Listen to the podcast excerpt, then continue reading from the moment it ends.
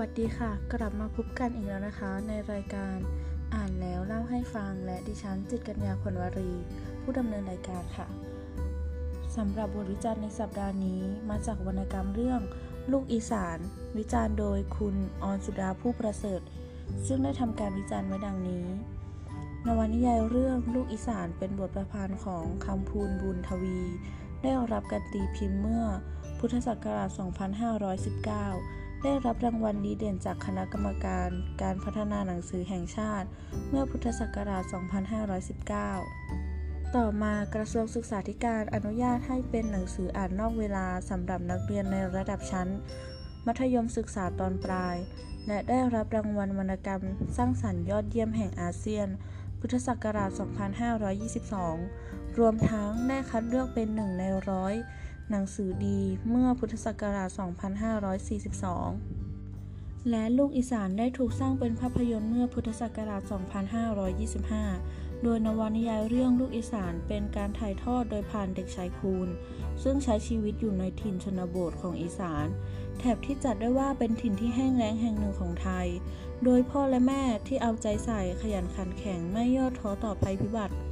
และอุปสรรคต่างๆ ตลอดจนมองเห็นความสำคัญของการศึกษา นอกจากนี้ยังได้เล่าถึงขนบธรรมเนียมประเพณี ตลอดจนความเชื่อของชาวอีสาน โดยผ่านเด็กชายคูณ รวมไปถึงการบรรยายสภาพความเป็นไปตามธรรมชาติของผู้คน และสภาพแวดล้อมที่เน้นวิถีชีวิตความเป็นอยู่ของคนในพื้นที่ทำให้เราได้เห็นภาพการดำรงชีวิตตามธรรมชาติ ในถิ่นอีสานเป็นสิ่งสำคัญ ทฤษฎีการวิจารณ์เชิงนิเวศ โดยใช้แนวคิดความสัมพันธ์ระหว่าง มนุษย์กับธรรมชาติในลักษณะความเป็นมิตร ความสัมพันธ์ในลักษณะความเป็นมิตร ระหว่างมนุษย์กับธรรมชาติมี 3 ลักษณะ คือ ธรรมชาติให้ประโยชน์แก่มนุษย์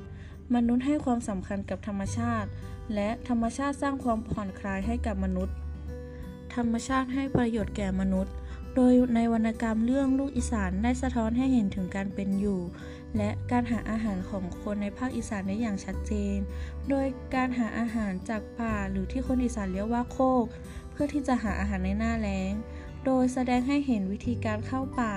หาอาหารในลักษณะของความเป็นมิตร คือธรรมชาติให้ประโยชน์แก่มนุษย์ มนุษย์ให้ความสำคัญกับธรรมชาติในฐานะส่วนหนึ่งในการดำรงชีวิต ดังจะเห็นได้จากตัวบทที่ว่า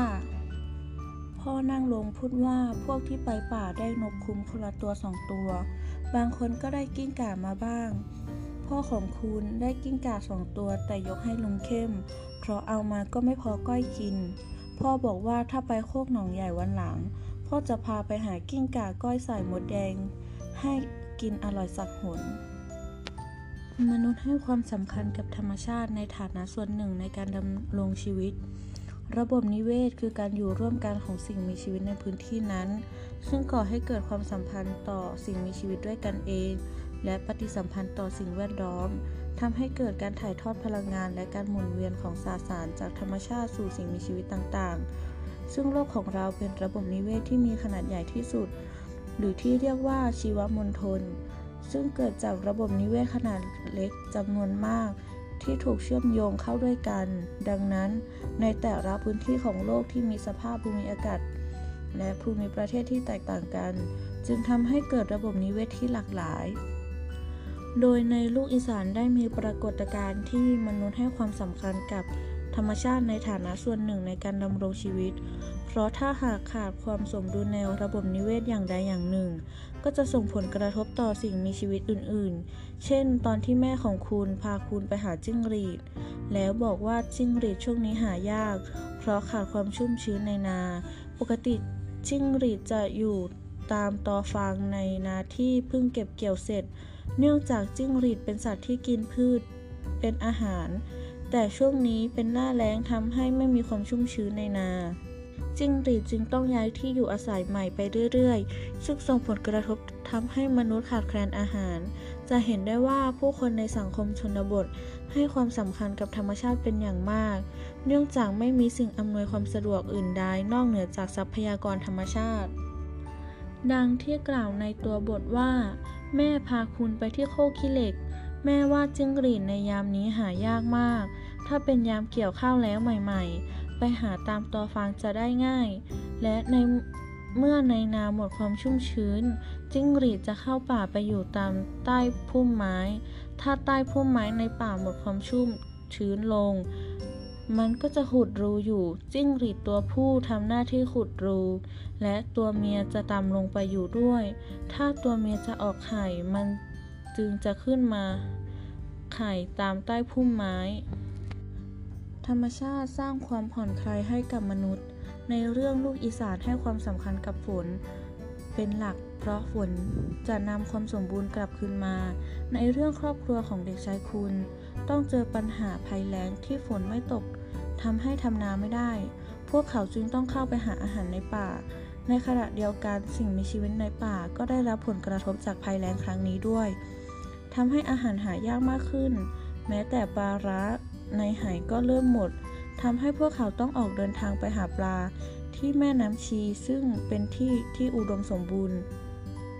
เมื่อเด็กชายคุณได้เห็นแม่น้ำชีทำให้เขารู้สึกตื้นตัน เพราะเขาไม่ได้เห็นธรรมชาติแม่น้ำลำธารที่สมบูรณ์มานาน ตั้งแต่เกิดภัยแล้ง และการที่ธรรมชาติสมบูรณ์ เขาก็จะได้อาหารกลับไป ซึ่งมันทำให้เขาและครอบครัว คนในหมู่บ้านดำรงชีวิตต่อไปได้ เมื่อกลับมาถึงหมู่บ้านสิ่งที่เขารอคอย ก็มาถึงนั่นคือฝน มันทำให้เขามีความสุขและรู้สึกคลายกังวล เพราะฝนทำให้ชีวิต มีความเป็นอยู่ที่ดีขึ้น จะเห็นได้ว่า ธรรมชาติส่งผลต่อสภาพจิตใจและการดำรงชีวิตของมนุษย์ จากเรื่องลูกอีสานทั้งนี้เราจะเห็นได้ว่ามนุษย์และธรรมชาติมีความสัมพันธ์กัน มนุษย์มองเห็นคุณค่าของธรรมชาติ ราะธรรมชาติไม่ได้ให้แค่ความสวยงาม แต่บางสถานการณ์ธรรมชาติสามารถสร้างความผ่อนคลาย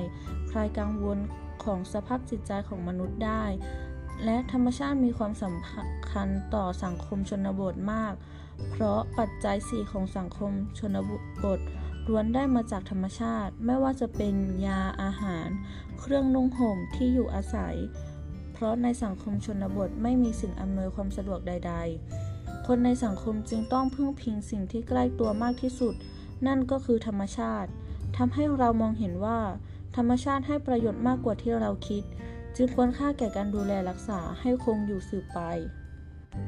จบไปแล้วนะคะสำหรับบทวิจารณ์จากวรรณกรรมเรื่องลูกอีสาน คุณผู้ฟังรู้สึกอย่างไรบ้าง สามารถติชมเข้ามาได้สำหรับวันนี้ลาไปก่อน สวัสดีค่ะ